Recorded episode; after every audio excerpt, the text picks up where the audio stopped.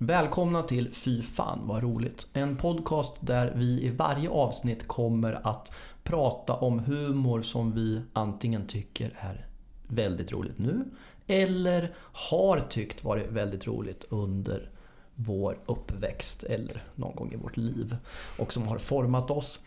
Det är viktigt att säga att den här podcasten inte är någon expertpodd. Vi är två stycken geeks och fans av comedy som tycker om att nörda ner oss i saker, gräva djupt i detaljer och analysera saker tillsammans. Och när jag säger vi, vilka är då vi? Det är jag, Erik Rosenberg, som är mångårig poddare och en relativ rookie när det gäller comedy och stand-up. Och vid min sida så har jag dig, Madeleine Valderhaug. Ja, och vad är min relation till humor då? Jo, jag har gjort stand-up i ungefär 9 år och humor i andra former. Och så vad ska man säga? Lite skådespel, musik och frilansa inom kulturbranschen. Men egentligen mest humor. Det är ju rätt roligt det där. För att när vi gör det här så ska vi prata om humor på scen, i film och i serier. Och den röda tråden blir kanske en skådis, det kan vara en filmsvit, det kan vara ett humorgäng till exempel.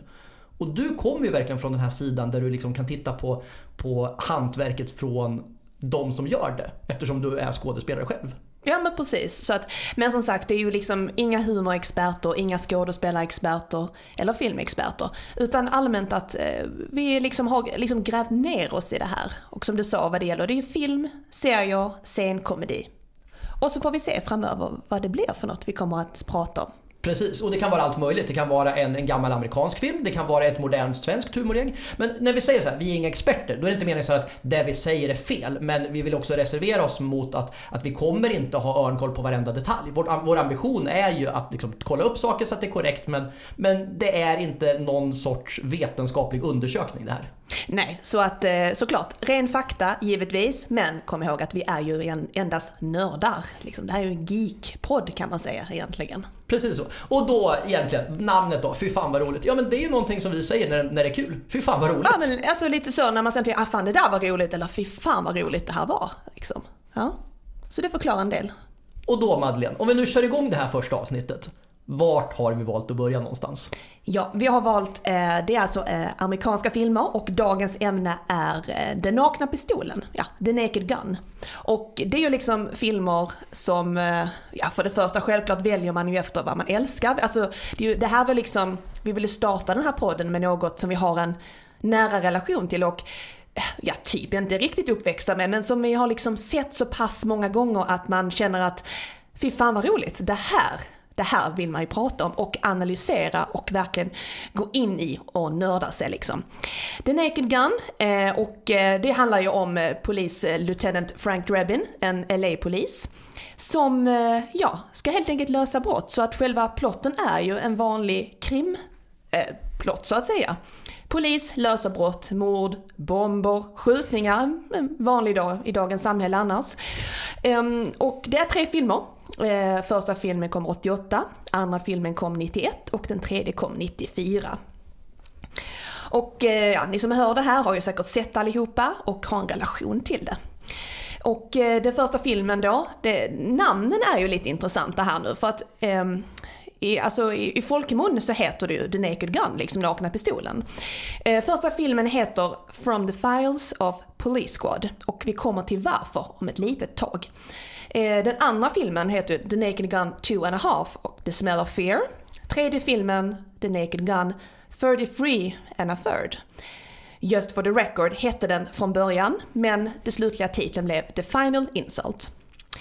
Och namnet då, det kanske är lite sant att veta. Varför heter det Files of Police Squad? Vad är det? Jo, det är så här, om man ska gå tillbaka till historien och se liksom hur det här uppkom, de här filmerna, så är alltså The Naked Gun är alltså baserad på en polisserie. Till en början med, det här är lite hångligt, ska vi hänga med. Går vi ett steg bakåt om filmerna? Erik, du är med? Ja, jag är med. Då ska vi säga. Jag sitter tyst och lyssnar på det. Jättebra. Om vi går ett steg tillbaka så är de här filmerna baserade på en polisserie gjorda av samma personer som gjort filmerna. Den heter Police Squad. Och den varade bara i 6 episoder och den kom 1982. Men här kommer nästa grej. Att går man ännu ett steg tillbaka är denna serien Police Squad inspirerad av M-Squad som kom 1957. Nu är vi ganska långt tillbaka. Så att det är helt enkelt att de har tagit från en serie, alltså från 1957 som faktiskt var en renodlad polisserie, så har de helt enkelt bara tagit det ett steg längre till Police Squad, skruvat till det och slutligen så blev det The Naked Gun. Och i Police Squad så hade de också Leslie Nielsen. Det är alltså bara en förserie till själva filmerna så att säga. Och han var Frank Drebin i Police Squad. Ja, alltså det är samma karaktär han spelar egentligen. Ja, exakt. Och om man tittar tillbaka är det väldigt intressant. Om man kollar på Police Squad så kan man se att det är exakt samma uppbyggnad i serien som i filmerna senare. Och de har till och med lånat musiken, kommer till och med från M-Squad. Det är alltså, om man tänker på titelmusiken till The Naked Gun, så är det alltså Count Basie som har gjort den här låten. Den är alltså, följer med från 1950-talet. Och det enda nya i detta med Police Squad och filmerna var att Ira Newborn, som är ansvarig för musiken då, har samplat den helt enkelt. Så det låter lite annorlunda. Okej. Och den här M-Squad som du pratar om, ser man, alltså, finns det någonting kvar i Police Squad? Ser man någon likhet där egentligen? Alltså egentligen skulle jag väl säga rakt att de har tagit det rakt av. De har alltså, det är ungefär som man skulle göra en komedi eller en fars av Beck eller något. Liksom att man slänger in att Martin Beck är väldigt klantig och förstör hela utredningen och så vidare. Så det hade man kunnat säga att det är ju precis, de har bara liksom tagit en renodlad krimserie och skruvat till den helt enkelt. Så i princip kan man säga att Police Squad är M-Squad om Saturday Night Live hade gjort den?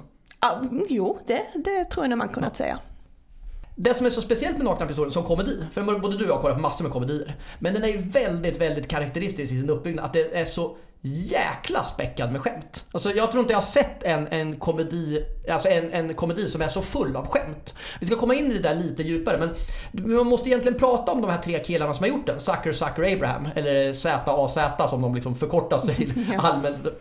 För de har ju väldigt mycket trademarks. Jag ska prata lite mer senare om vad de har gjort i övrigt. Men trademarksen i Nakna pistolen är ju så här, det är ju slapstick. Väldigt mycket så här snubbla, ramla. Alltså från Charlie Chaplin till Stefan och Krister och liksom hela den grejen, så ser man liksom slapstick-humorn. Men det är också väldigt mycket missförstånd. Alltså man lägger upp ett skämt och sen så blir det en helt liksom, man river det liksom i nästa replik. Ett av mina favoritskämt, för det ska jag också säga så här, du kan spoila mycket som helst för det finns 300 skämt kvar att köra. Ett av skämten är ju då när Frank Drebin ska berätta om någon tragisk olycka och så säger han så här, she died in a Zeppeliner accident. Och motspelaren då säger så här, oh, Goodyear. Och så säger han, no, the worst, säger han. Jätteroligt. Ja. Och de återanvänder den där typen av missförstånd själva också. Alltså lurar tittarna att man ska gå på det. För då säger han sitter på en bar och sen säger han så här, vad vill du ha för något, säger bartendern. Give me the strongest you got. Och de säger en bodybuilder. Jättedåligt skämt. Men det funkar. Nästa gång så här, vi närmar efter tanken, jag tar en Black Russian. Och då tänker man, okej, nu kommer de ju liksom dra det här väldigt långt. Men bartendern går iväg, tittar in i kameran, river fjärde väggen och bara skakar på huvudet. Som om, vi ska inte gå dit. Och det funkar ju.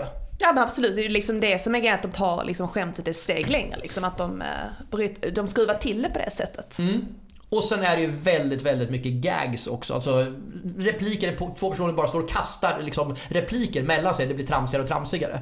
Det finns ju den här klassiska scenen där de står och pratar om boxare och så ska de namedroppa alla delstater i USA i namnen. Bara, was that Arizona Pete? Yeah, but he was from Montana. Och så liksom bara går de längre och längre. Och man tycker med Zucker Abrams att när de kör ett skämt tänker man, nu har vi förstått det här skämtet. Och så drar de det lite till. Samma skämt. Ja, men det är klart nu. Skämtet är klart nu. Och så drar de det lite till. Och till slut tycker man det är kul igen för att de drar det så absurt långt. Ja, men lite så. Men vi fattar skämtet, absolut. Ja, det är inte kul. Men så tar de lite till. Okej, nu drar det roligt igen. Att de vågar. Det är ganska modigt liksom. För risken är att man bara, fan vad vilken skitfilm. Det här var inte bra. Men de liksom vågar verkligen stretcha ut det. Och vad som också är viktigt när det handlar om att det är så många skämt per minut är att man måste egentligen ha fullt fokus hela tiden på filmen. Men som man säger, att det är ju bra att se om det. För det är så många saker som försvinner annars. Och det är många nya saker man upptäcker. Det är så i alla filmer såklart. Men man upptäcker ju nya saker hela tiden. Men det handlar ju inte om att man borde ha rätt bra fokus hela tiden på filmen. För då kan man verkligen inte missa någonting, så att säga. Och det är ju också, alltså, det här joke in a joke som de pratar, eller som är en term. Det är ju egentligen, konceptet är att om du kör ett skämt så får du inte förvirra eller distrahera tittare med att lägga saker i bakgrunden som kan störa skämtet. Nej. Och det här har ju de fullkomligt slaktat i varenda scen. Så har man ett jätteroligt skämt och så lägger man något helt absurt i bakgrunden. Mm. Alltså, du kan ju se om den här 5 gånger och hitta nya saker hela tiden. Mm. Så det är, de bryter ju verkligen, det är ju som sagt inte bara det här att de tar skämtet för långt, utan de verkligen bryter alla regler så att säga. Nu gör jag kaninöron här, men regler som finns liksom. Och det är också modigt, men också en del av succén i SEPA.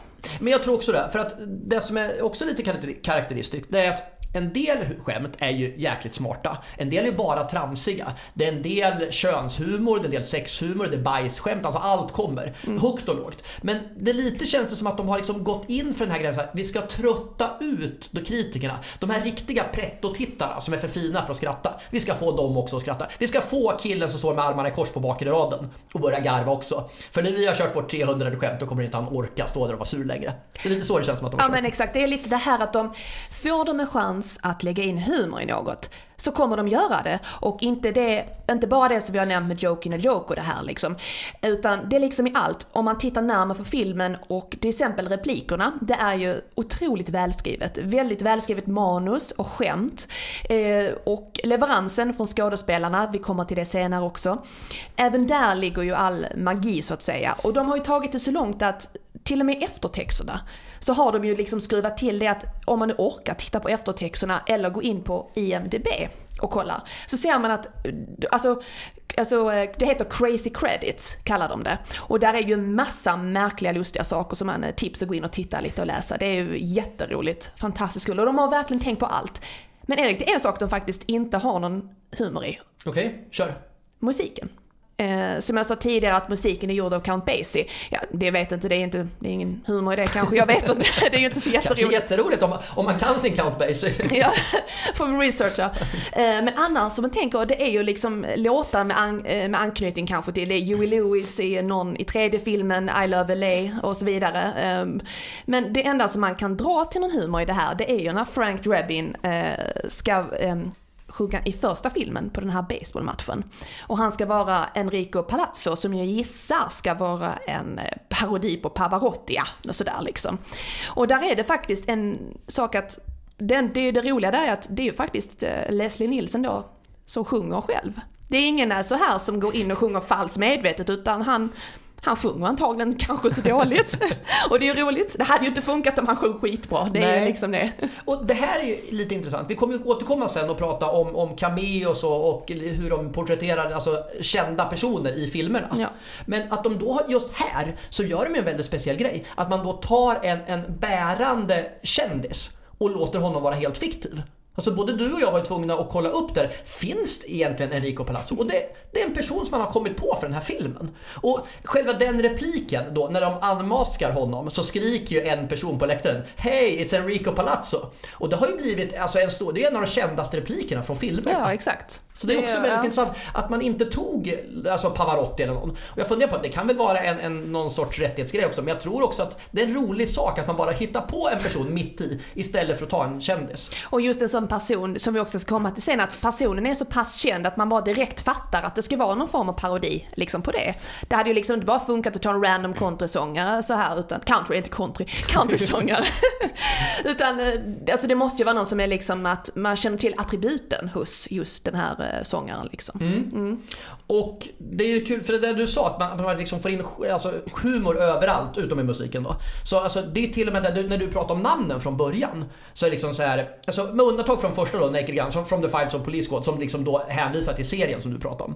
Men i tvåan där som heter The Smell of Fear, doften av rädsla då. Som bara, det är bara liksom ett tramsigt namn. Ja. Och tredje då som heter The Final Insult. Och där de hade den här, vad heter den, Just for a Record, eller som du pratade om där med namnet. Ja, yeah, 33 and a half, alltså, and a third. Det handlar ju om att de vill ju inte ha, ungefär som man tänker av vanliga trilogier, Tillbaka till framtiden 1, 2, 3 och så vidare. Sagan om ringen 100 eller hur många där är. men då är det liksom att de vill inte ha 2, utan de har 2 and a half, bara för att där har de liksom sagt att det här ska vara lite halvkul, så lite roligt sådär. Frågan är hur jätteroligt det var, men de har i alla fall gjort ett försök, om man ska säga så. Det är det här jag gillar, det behöver inte vara jätteroligt som standalone skämt. Men just att man har tagit ett enda tillfälle till, bara så här ska vi trycka in ett skämt. Kan vi göra någonting? Alltså, kan vi när personen kommer in i ett rum eller en statist sätta på honom en jävligt löjlig mussa, så gör vi det. Bara för att det blir ett gag till där, ja, av det hela. Ja, men på tal om mössor, en liten derail. Om man ska säga det här i tredje filmen. Ja, det här är så. I tredje filmen när Priscilla Presley, Jane Spencer och Drebin då är ute med en tjejkompis, så träffar de ju en man. Men det här är en väldigt rolig sak. En keps, jag undrar om det finns på riktigt. Kanske någon kan berätta. En keps med låtsasbröst på, uppenbarligen. Och en bikini ovanpå. Det är liksom, hur kommer man på en sån sak? Eller finns det såna kepsar, frågar jag dig? Men alltså, jo, det garanterat. Alltså, kolla på random Hobbex-katalog och kolla vad de säljer. Förlåt nu. Kolla vilka kepsar som säljs i Bollnäs på liksom, typ ölfestivalen i Bollnäs. Alltså, Madeleine, jag tror att du är förskonad från det här. Alltså, det finns så mycket sjuka kepsar så anar inte vet med liksom... Partyland, nej, de har inte sånt. Nej, men typ så liksom så här, du vet, en kukkeps eller vad som helst, det kommer liksom. Ja, någon till önskelistan, ja. Precis. Och om vi ska återkomma lite till det här med nu har du gått in på det här, att man har skämt som går allting utom musiken. Ja. Det är också själva nyckeln till det här är ju, alltså det finns ju något med karaktären Frank Drebin. Och liksom, vad skulle du säga liksom, om du ska koka ner det till en enda sak, vad är det som gör liksom, att det funkar? Liksom, vad är det som gör honom så speciell här? Grejen är det att han är ju liksom polis. Han är ju uppenbarligen utbildad, hoppas jag. Och han är ju liksom där för att göra sitt jobb. Problemet är att han är ju en ganska urspårad karaktär så här. Om man tänker på hur han liksom för sig själv, vad han gör, ser olika situationer, så kan man kanske säga som sammanfattning att han är ju ganska socialt inkompetent, ganska felplacerad i alla kontexter så att säga, och han är ju klantig och han ska vara liksom, han ska vara en seriös kontext, men allting han gör går åt skogen så att säga. Och det är ju liksom väldigt vanligt i olika såna här humorfilmer, det är ju liksom självklart det som gör. Som vi går tillbaka till exemplen innan med Beck. Alltså det är klart att hade Martin Beck varit som Frank Drebin, alltså det är klart att det hade ju varit en annan typ av genre för det första. Men här är ju grejen att det är ju liksom en parodi på den här klassiska snuten så att säga. Och det går igen liksom i Austin Powers till exempel. Mm. Det är ju samma sak där. Och jag tror även, också sägs sidospår, att Austin Powers eller Mike Myers då är väldigt inspirerad av de här filmerna. Det kan man ju se. Mm. Men det är just det här att en seriös detektiv eller polis bara ballar ur totalt i olika kontexter. Man kan inte ha människan någonstans. Och det är liksom, det är ju Mr. Bean. Ja, och precis. Och det är ju intressant, för Ron Atkinson har ju byggt liksom en karriär på det där. Men det går ju också att gå tillbaka och kolla på till exempel Fawlty Towers, Pang i bygget. Där man, alltså, alla är normala utom John Cleese och Manuel. Ja. Alltså, då tar man bort de två så är det liksom, det är en vanlig liksom så här, majoren är väl kanske lite konstig jo, också. Lite konstigt, men, så här, men jag förstår det. Ja. Det bygger liksom på den där konstiga liksom, uppfattningen att de där två är ganska urspårade och socialt inkompetenta. Och nästa del av det som jag tycker är viktigt, det är också att ingen i omgivningen reagerar på det. Det är också det som liksom själva grejen. Och du hade det. Du pratade om Mr. Bean, Rowan Atkinson, Sacha Baron Cohen, ja. Ali G och Borat. Det är ju samma grej. Fast där reagerar ju folk som tycker att det är konstigt. Men själva grunden att man tar en person och helt skruvad i en seriös kontext är ju intressant. The Office, samma sak. Där man bara tar liksom huvudpersonen med Ricky Gervais i den brittiska och Steve Carell i den amerikanska och deras assistenter. Så är resten normala. Så att det är mycket humor som har den här egentligen. Du är ju ett fan av Rosa Pantern. Mm, absolut, ja, men det är ju samma sak där. Om man tar de senare filmerna som jag tycker är extra tydligt och kanske enklare att ha en koppling till nu 2021, det är ju liksom Steve Martin. Och man ser ju där att det är ju så självklart vad de har lånat och tänkt och inspirerats av The Naked Gun. Det är ju helt uppenbart liksom. Och det är också till ett senare avsnitt, men där är det ju samma sak igen, att just... Alltså det är ju spårar ut totalt var han än är någonstans. Det är ju helt otroligt. Mm. Och det känns ju väldigt viktigt där som vi pratade om det här med att omgivningen, alltså just i Nakna pistolen, inte all humor såklart, för att det funkar, alltså i The Office har vi inte det, men i Nakna pistolen så är ju en stor del av humor bygger på att alla andra bara tycker att han agerar helt normalt. Att de inte så här ifrågasätter. Den mannen är helt inkompetent, han kan vi inte ha. Nej, det är lite det faktiskt i Rosa Pantern med Steve Martin, att folk verkligen ifrågasätter honom och tror att nej, men det här är helt fel person. Men om vi tar liksom Nakna pistolen så är det ju liksom att folk himlar med ögonen, folk suckar, folk ibland frågasätter, va? Vad gör du här? Alltså varför har du ens ett jobb? Du är totalt... Varför fick du det här jobbet? Varför är du kvar? Det är väl det som är kontentan av det hela. Och Men sen är ju grejen att varför har människan kvar jobbet? Jo, för det löser sig till slut. Alltså Frank Drebin löser ju alla brott. Alltså alla tre filmerna får en upplösning. Alltså han räddar världen är. Han räddar ju liksom det han ska rädda. Och han gör ju sitt jobb, men han får ändå vara kvar på jobbet. Hero of the day. Hero of the day, han löser liksom allting. Det påminner mig om, ja, jag höll på sig regeringen. Det påminner mig om, ja, Dan Eliasson, om man får säga det. Inte inkompetent möjligtvis, det är jag ingen expert på. Men om man kan säga att vad han än gör och hur saker och ting skiter sig, så får han ha kvar jobbet eller blir promoted så att säga. Det stämmer ju faktiskt, när du säger det så. Får man säga det? Ja, här får man säga det. Ja, men vet du vad det bästa är av det här? Nej. Då är det ju egentligen så här, om man ska dra den liknelsen då, att det löser sig till slut, så betyder ju detta att Dan Eliasson kommer lösa pandemin i Sverige. Han kommer ordna det. Och så kommer han fått ännu högre jobb någonstans. Ja, statsminister, kung, presidenten i USA, watch out Joe Biden. Alltså allting, alltså det är ju, ja, herregud, jag ser att han har en ännu ljusare framtid till mötes, Dan Eliasson. Och det är helt enkelt baserat på Sveriges Frank Drebin. Ja. Och det säger också att då verkligheten överskattar allt, eller överträffar alltid dikten. Ja. Och du var inne på en annan grej här, och det är det här med det här gedigna hantverket, att de är jäkligt duktiga på det de gör. Alltså det är bra manus, det är bra skådespeleri. Ja. Och man kan ju också tycka så här, men det är överspel och du vet, typ det är överdrivna miner och sånt. Men det är också en del här vi pratar om. Kan man överdriva en min någonstans, så gör man det för den komiska delens skull. Absolut, utan man kan säga så här att utan de andra skådespelarnas reaktioner eller omgivningens reaktioner i filmen, så hade det ju inte blivit någonting. Alltså just att se att till exempel hans chefer eller högre chefer, borgmästaren, kvinnan där, att just hennes reaktioner med himla med ögonen och allt sånt här, och folk liksom bara tänker åh men gud, och liksom suckar. Alltså just det här är ju, eller det här förvånande minen liksom folk gör när Frank Drebin drar igång med en märklig liknelse. Det hade ju inte funkat om den andra motparten bara reagerar som ja det här är lugnt. Alltså det funkar ju inte, det är ingen som kan ha ett stenansikte i de här filmerna. Nej. Och det är ju lite det som gör, det är också en del av själva detaljerna som vi sa med hantverket, att de har tänkt på det givetvis också, och det är ju så självklart ett samspel mellan skådespelarna. Det är ju klart att det måste vara en liknande, alltså en normal reaktion på ett konstigt beteende så att säga.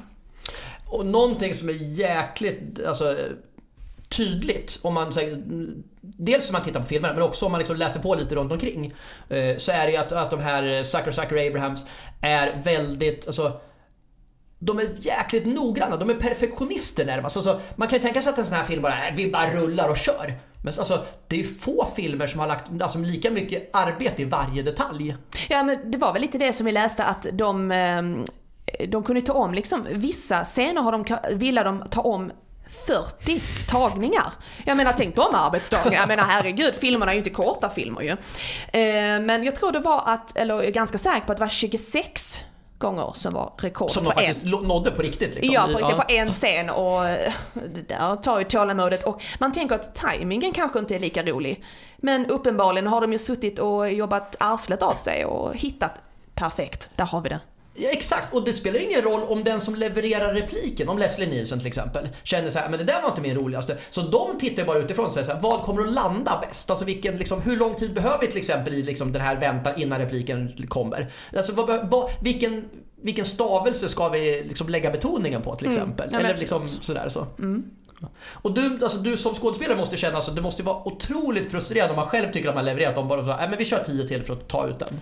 Väldigt, väldigt vanligt, absolut. Just 26 eller 40 gånger. Nej, inte än. Men det är klart att, jo, det tar. Det är inte jätteenkelt. Nej. Och det är också jäkligt tydligt att alltså, den här trion med filmskapare, att de kan sin filmhistoria. Det går ju igen. Vi kommer att gå in mer i detalj på det senare. Men det är så jäkla fascinerande att de är alltså, det är så mycket blinkningar till olika saker. Ja. Och i tredje filmen blir det så jäkla uppenbart. Det är liksom där du har liksom hela slutet kulminerar i Oscarsgalan. Absolut. Det är fantastiskt roligt att se, och det är liksom, det är liksom en film. Det är lite intressant det här att det är liksom en filmprisutdelning i en film. Det är såklart att det finns såklart det nämns i flera filmer i världshistorien att Oscarsgalan liksom är med där. Men det hela blir liksom att, och här har vi igen den här kontexten att de sätter den här missanpassade personen på fel ställe. Nu i och för sig, så lite spoiler, såklart han tar sig in liksom som en annan personlighet, att han fejkar vem han är. Men han är liksom där och, ja vad ska man säga, sabbar allting. Men löser det är viktigt. Men jo, det är sant. Jag tycker det var en intressant sak. Att de hade ju kunnat välja en annan sorts skala. Vilken vet jag inte. Men de har ju andra. I de andra filmerna har du liksom presidentanknytning till exempel. Mm. Att de är liksom i Vita huset och sånt. Så det finns ju annat. Men de väljer ju liksom sådana här extremt viktiga händelser. Viktiga Oscarskala, men viktiga händelser. Och med väldigt kända personer. Och passar då på att slänga in Frank Drebin och se liksom, hur kan det här balla ur? Liksom. Det här är liksom ett litet test. Socialt experiment kanske man kan säga. Och då får de i den här Oscarskalan, det är så roligt. För då får de ju också leka med så här, de tramsar sig, ja, det låter nedvärderande. Men det är med deras humor. Jag tror att de har jävligt roligt när de skriver de här manusen. Då får de verkligen larva sig och liksom göra ett skämt om alltså, satir och travestier på olika namn och genrer och sådana saker. Så kan liksom, till exempel istället för Jurassic Park så har de Geriatric Park om så här, pensionärer som ballar ur i någon så här, typ nöjespark. Mm. Alltså allt sånt där är bara liksom saker som, jag tror att de bara känner så här, vi vill göra en parodi på Oscarsgalan. Och så matar de in det i sin film. Ja, och så gör de det, ja, helt enkelt. Bara för att de kan. Ja, exakt, för att de kan. Precis vad jag tänkte säga. Så det är jätteroligt. Och så får de också, och det ska vi också komma in på alldeles strax, då kan de också mata in med alltså, skådespelare och cameos som de vill ha med där. Så det är helt naturligt på en Oscarskala, liksom, att de slänger in, ja. Mm. Verkligen. Och det här tycker jag blir tydligare och tydligare. Alltså i första filmen. Så visst, det finns blinkningar om man ser att det finns, om man säger, olika referenser till filmhistorien. Men i första filmen så är det i princip, skulle jag säga, bara polisserier. Att de har hämtat de klassiska klyschorna från polisserierna och landat. Precis som i tv-serien Police Squad. Mm. Så alltså, man har den biten. Men i tvåan så börjar man faktiskt komma, där gör de travestier på filmscener helt enkelt. Man tar klassiska scener, ett exempel är typ till exempel cykelscener från IT, de cyklar framför månen. Du har Drej-scenen i Ghost, du har den otroligt kanske filmhistoriens mest klassiska scen, i alla fall när det gäller att göra en travesti på den, är den här trappscenen i pansarkryssaren Potemkin. Ja. Som egentligen ingen har sett idag, den är 100 år gammal. Ingen... 1925 är det fan. Sjukt. Ja. Helt sjukt. Ingen har ju sett filmen idag i princip. Ja. Men alla har nog sett en variant på trappscenen. Ja. Fast de inte vet om det kanske. Det är det som är så fascinerande. Det är ju kompetens. De kan. Ja, så många gånger. Och det kommer i tvåan. Och i trean som du nämnde då, så Oscarsgalan och sen massor, bara bomba in med cameos egentligen. Det är där det handlar om. Och innan vi tar cameoserna så tänker jag så här. Det är också väldigt tydligt med skådespelarna. Intressant, om man tar dem har, jag vet inte om detta är medvetet eller inte, om man tänker på skådespelare då, vi kan ta liksom de som är återkommer i varje film, så det är klart det är ju en massa talangfulla skådespelare. Ja men såklart Frank Drebin, Leslie Nielsen. Alltså han har ju inte sedan innan det här gjort någon humor, utan det var ju Police Squad 1982 och sen har det bara rullat på med humorn från det här. Innan dess, jag menar, han var född 1926 och han varit aktiv sedan 50-talet. Och han har gjort hur många filmer som helst, drama, western, allt möjligt. Han är ju väldigt mångsidig och liksom Jag tror att det kanske ligger i det att i och med att han inte vet på något sätt om man ska, klart han vet, han är en skådespelare utbildad, men det ligger någonting att slänga in en Dramatenskådis i en buskis eller någonting. Det är klart det funkar och det blir ju ännu roligare. Verkligen, alltså som du sa liksom så här, född 26, han började dra sig mot 60 när han blir komiker. Ja. Det är liksom helt fascinerande. Man tänker så här, Leslie Nielsen är ju en av de stora komikerna i filmhistorien så där. Ja men absolut det är. Om man tänker liksom på Priscilla Presley eller Jane Spencer då. Alltså jag menar vad hon gjort tidigare förutom att hon kan ju inte vara känd som Elvis fru eller en av hans fruar. Alltså hon var ju liksom, hon har inte heller gjort någon humor. Och det är viktigt, det har ju de som gjort filmen sagt liksom, att de visste att hon inte hade gjort någon humor men hon klarade galant. Jag tycker hon är fantastisk. Men det hon gjort tidigare, hon har ju varit med i Dallas, spelade till Jenna Wade. Det är Bobby Ewings flickvän. Efter att han hade separerat från Pamela. Okej, det där var okej, det där kan du. Intressant. Okej, det där visste inte jag. Du kan det här, är duktig. Och till exempel O.J. Simpson, han long story short, det gick åt helvete sen. Ja, det gick åt helvete. Det finns liksom, det var kul då, sen gick det inte vidare bra. George Kennedy, eller Ed Harris i filmen, hans kollega, inte heller komiker, men han var också med i Dallas. Intressant. Intressant koppling där. Mm. Och alltså, det är ändå, man kan ju tänka så här, men varför inte välja komiker? Men om man nu har målsättningen att allting ska liksom, humor ska byggas i rekvisita och dekor och i manus, så bygger ju ganska lite av det här på alltså improviserad talang och funny bones egentligen. Alltså, du kan ju ha en funny bones, men egentligen så är det hård, alltså hårdkodad regi egentligen på något sätt som bygger humorn. Ja, men absolut. Alltså de tar till exempel med, om man tar i tredje filmen, det här är så intressant att Anna Nicole Smith är med. Och jag menar, det är klart vi vet vad hon är känd för eller var känd för också. Men bland annat, hon har gjort lite saker innan, men det här är liksom, hon var ju med i en Bröderna Coen-film. På svenska heter den Streborn. Där var hon med och hade en liten roll och sånt, men den klassades ändå som en humorroll för henne. Och det var väl den lilla hon gjorde innan, förutom allt annat naket och sånt. Men, och sen så gjorde hon det här. Alltså man kan ju fråga lite, varför satte ni just henne? Gick ni in i Playboy-huset bara, henne ska vi ha? Nej, jag vet inte. Det är liksom, det är klart att det ger ju en annan kemi och annan, hon har ju inte samma erfarenhet, hon har andra erfarenheter. En annan, det är ju inte samma erfarenhet som de andra liksom. Hon är ju liksom ingen utbildad skådespelerska eller har den vanan. Och jag tror att det funkar. Och jag tycker också att det funkar väldigt bra. Och det hade inte alls funkat lika bra om man hade tagit någon person som, alltså, som när hon dyker upp och bara såhär, ja just det, här kommer en kvinnlig komiker. Alltså, liksom hade man tagit in typ Katie Segal från Våra värsta år till exempel, som sen gjorde en superseriös roll när hon spelar i Sons of Anarchy då, som mamman där, och liksom gör drama istället. Men jag menar såhär, att ta in en komiker och så sätta in där, så hade du inte fått samma touch. Nu blir det roligt att Anna Nicole har ju liksom inte, hon är inte förknippad med humor, precis som ingen av de andra. Men det blir så liksom ett sånt jäkla kast där. Ja, så blir det ja. Fantastiskt. Och ja, och vi pratade om det här med cameos också. Och om någon nu skulle ha missat, en cameo är alltså när man tar in en känd, alltså en superkänd person som spelar en roll. Vanligen ska de ju spela sig själva, men ibland så brukar de också definiera cameos bara som att en superkänd person bara har en statistroll eller bara dyker upp i liksom förbi farten. Och det här har ju de gjort jättemånga gånger i sina filmer. Den kanske mest klassiska, det är ju faktiskt en av få, alltså kanske den enda renodlade komikern som dyker upp upprepade gånger, Weird Al Yankovic. Ja. Som dyker upp i alla tre filmerna, i 2 gånger som sig själv och en gång som, om jag inte missminner mig, så är han rånare i mellanfilmen någonstans. Han är skurk i mellanfilmen i typen bara en scen. Det där han dyker upp. Men i första filmen så kommer han ut som sig själv i ett flygplan. Och i tredje filmen så är han ju, har han en lite större roll faktiskt. Han har till och med replik. Han är ju på Oscarskalan med Vanna White till exempel. Precis, ja.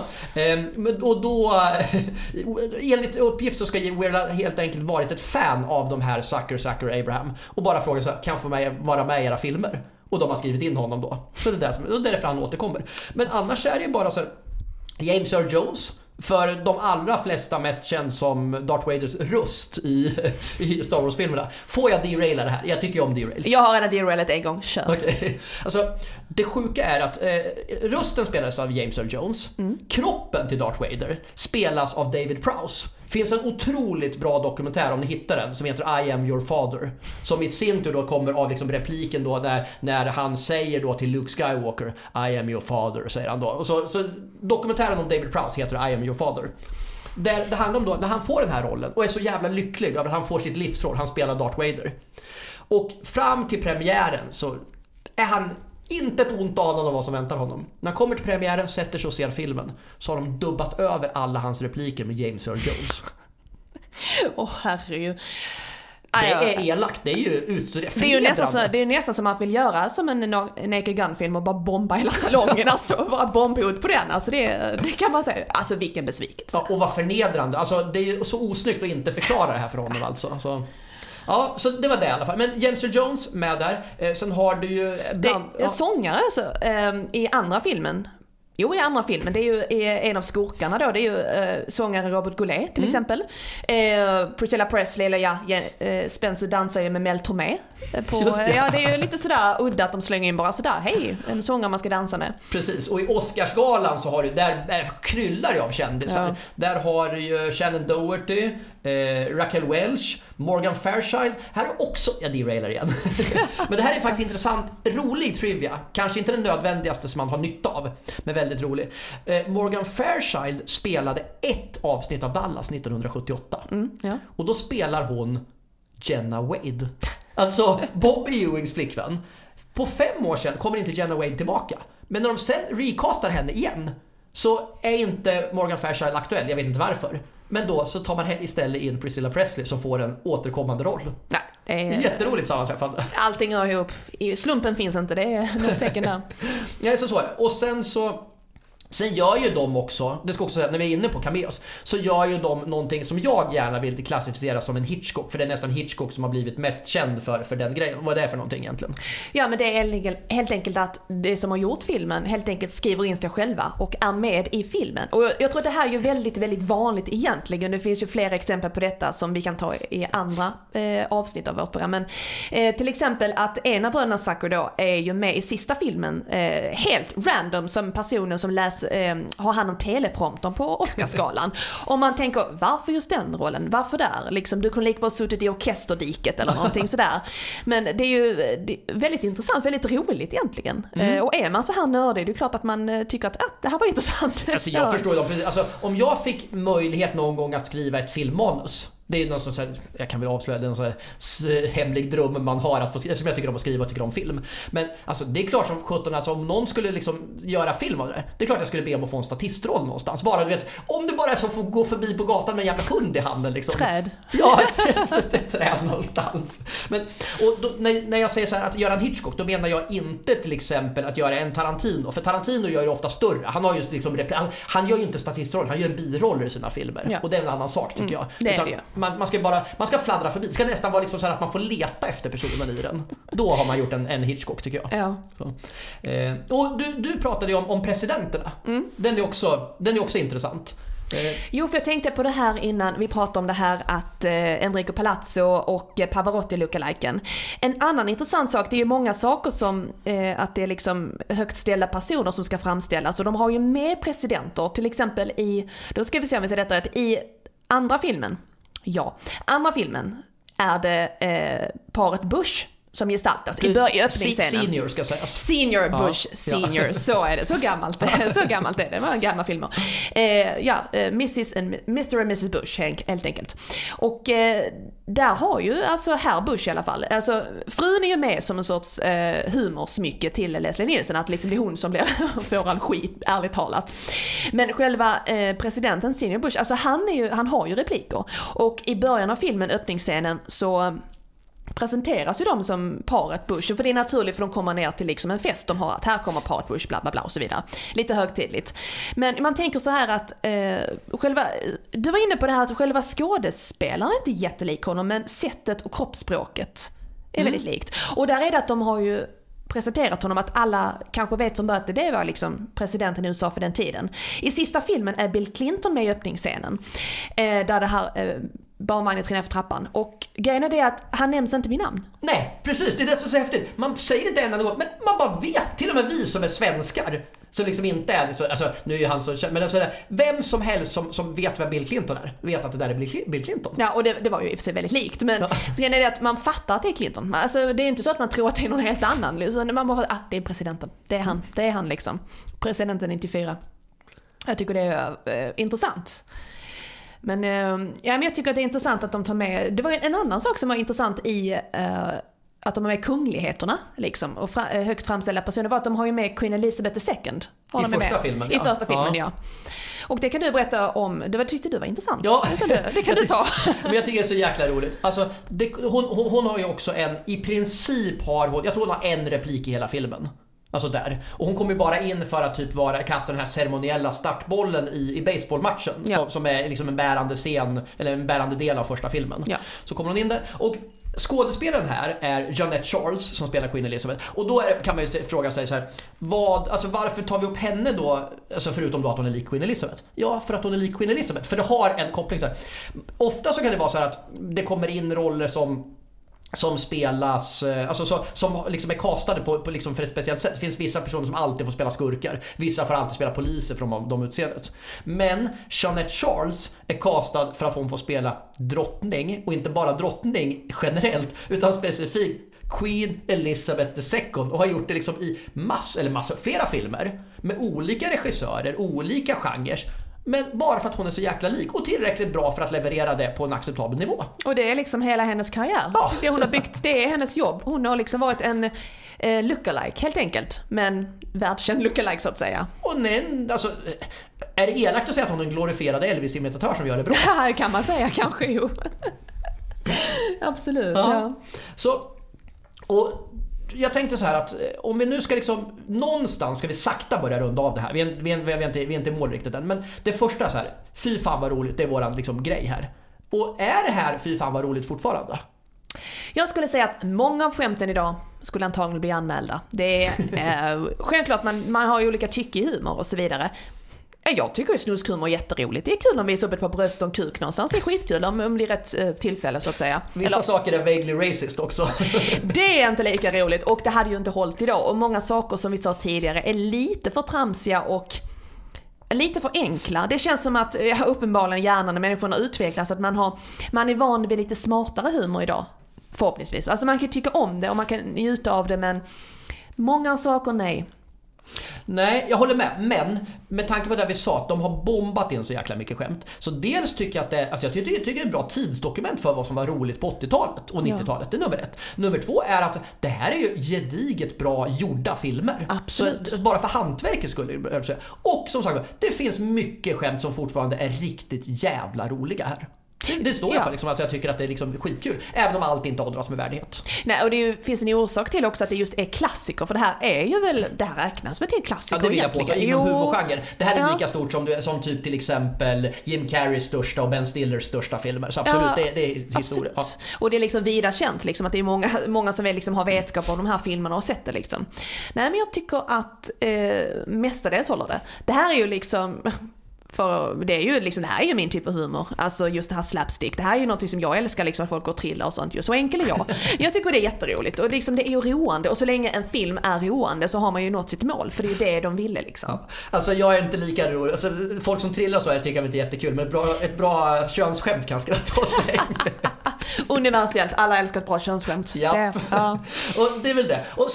Och då är frågan så här. Om vi nu, både du och jag rekommenderar det här. Ja. Och man vill se mer grejer. Om man nu har sett Nakna pistolen. Vilket vi kanske tänker så här, en del av kanske har sett ettan som är liksom det mest kända. För det första tycker jag så här, gillar man ettan så är tvåan och trean bra. Det är inte så att det är liksom dåliga uppföljare utan de håller ju verkligen om man tycker ettan är bra. Absolut. Det är liksom det är så här generellt att man vet lite vad man får, att de upprepar samma mönster i filmerna helt enkelt. Till exempel öppningsscenen så är det en scen med nakna tjejer. Nu kommer ju jättemånga vilja se det här, men det, alltså, kanske. Och det är likadant att det här... Det är roligt, Madeleine. Det är ju jätteroligt. Det här kan vi rekommendera. Tummen upp. Men det är liksom att det är ju samma sak i tvåan och trean fast de sätter de nakna tjejerna i olika kontexter så att säga. Allt från badhus till liksom omklädningsrum och så vidare. Och det är likadant med skämten, och att man, har man då sett filmerna några gånger så ser man igen det här mönstret liksom. Att, det är samma skämt men i en annan kontext, och det är precis så det funkar för att det är liksom, de har fattat att det här funkar, så ska vi ha det, och hjärnan, eller människor känner igen det helt enkelt, därför skrattar vi igen, för vi känner igen det. Alltså både du och jag som har liksom erfarenhet av stand-up comedy, du är mycket, mycket mer än mig, men som känner igen liksom, principen är ju att man liksom binder upp någonting, man planterar ett skämt och sen återkommer, det blir roligare framöver om du har planterat det i början. Absolut. Och så bygger filmen, så de kan ju plantera en grej i ettan. Så, liksom, som visar att liksom, använder ett skämt. När de återanvänder det skämtet i trean så blir det kul, för att du har sett ettan så blir det roligare i trean istället för att bara upprepas. Ja, liksom, man har inte överanvänt utan man har utnyttjat att man har visat en gång. Alltså planteringen som inte var en plantering då blir en plantering istället. Precis så, ja. Och du var inne på det här när vi pratade om andra alltså, komedier och filmer som jobbar på samma sätt, där man har liksom tagit en liksom, trams eller konstig person i en seriös kontext. Redan där så tycker jag att vi namedroppade saker som funkar om du gillar Nakna pistolen. Jag tror till exempel att gillar man Nakna pistolen så borde man gilla Austin Powers. Austin Powers, absolut. Det är som sagt inspiration, Mike Myers inspirationen där, och även de här, vad säger jag? Rosa Pantern, tack. Rosa Pantern och Steve Martin, då är de två filmerna där som är gjordes. Årtalen har jag inte i huvudet. Men det kan vi återkomma till sen. Men det där också, liksom, man ser att det är den typen av humor. Så jag skulle verkligen säga att det finns en stark koppling mellan det. Ja, håller helt med. Och sen vill jag också rekommendera, om man gillar Nakna pistolen så måste man verkligen se några andra grejer som Zucker och Abraham har gjort tillsammans. Och nu ska jag säga så här, jag är inte 100 på att alla tre har varit med i alla produktioner, men det är deras trademark, det är exakt samma typ av humor. Den mest klassiska, det är ju någonting som de faktiskt till och med gjorde innan Police Squad. Det är ju filmen Airplane, som i Sverige fick den helt obegripliga titeln Titta vi flyger. Du vet att jag stör mig på sånt här då kopiöst mycket. Jo, men varför heter de inte skiten bara flygplan? Varför gör det så himla svårt alltså? Men grejen är att där är också Leslie Nielsen med. Absolut, ja. Och man har gjort samma grej där alltså, man tog, och det var ju egentligen då man tog honom som första gången liksom, att kasta honom som en icke-komiker. Men även tog man alltså den klassiska basketspelaren Kareem Abdul-Jabbar och satt in i en roll där också, en komisk roll. Ja. Och Top Secret, deras agentfilm från 84, där man då tog Val Kilmer i huvudrollen som liksom, man tog dåtidens stora hank. Det är ungefär som att typ sätta in, jag ska ta typ kanske, ja, Johnny Depp har ju faktiskt gjort komedier nu, ja, när jag tänker efter, men ungefär den där stuket så att säga. Man sätter in en supersnygging och bara låter honom vara rolig istället, och det funkar. Och sen kanske den som är minst förknippad med dem som namn, men som också har den här skämt per minut, är Scary Movie-sviten. Ja, det var lite förvånande alltså, det när vi gjorde research att Scary Movie, det, ja. Jag tänkte inte på att det var dem, så att det var häftigt faktiskt. Ja. Så med det sagt, så kolla på allt det här om man tycker att, alltså, vill man ha lite humorhistoria och få lite kontext till hur man har utvecklats, så tycker jag att Naked Gun ska vara en del av det här kanonet så att säga. Ja, men lite del av, vad ska man säga, i hemläxan så att säga, ja, om man vill ha liksom inspiration och så här, för det är ju en viktig beståndsdel i kulturhistoria, som alla filmer är givetvis. Men just inom humor så är den här väldigt trendsättande och klassiker skulle jag vilja avrunda det som. Ja, jag håller helt med. Och om vi nu släpper Nakna pistolen i det här avsnittet och känner oss nöjda, om man fortsätter att lyssna på den här podden, vilket man ska göra, hoppas jag. Så vad kan man vänta sig? Det är inte bara så att vi kommer att sitta och prata amerikanska 80-talskomedier här.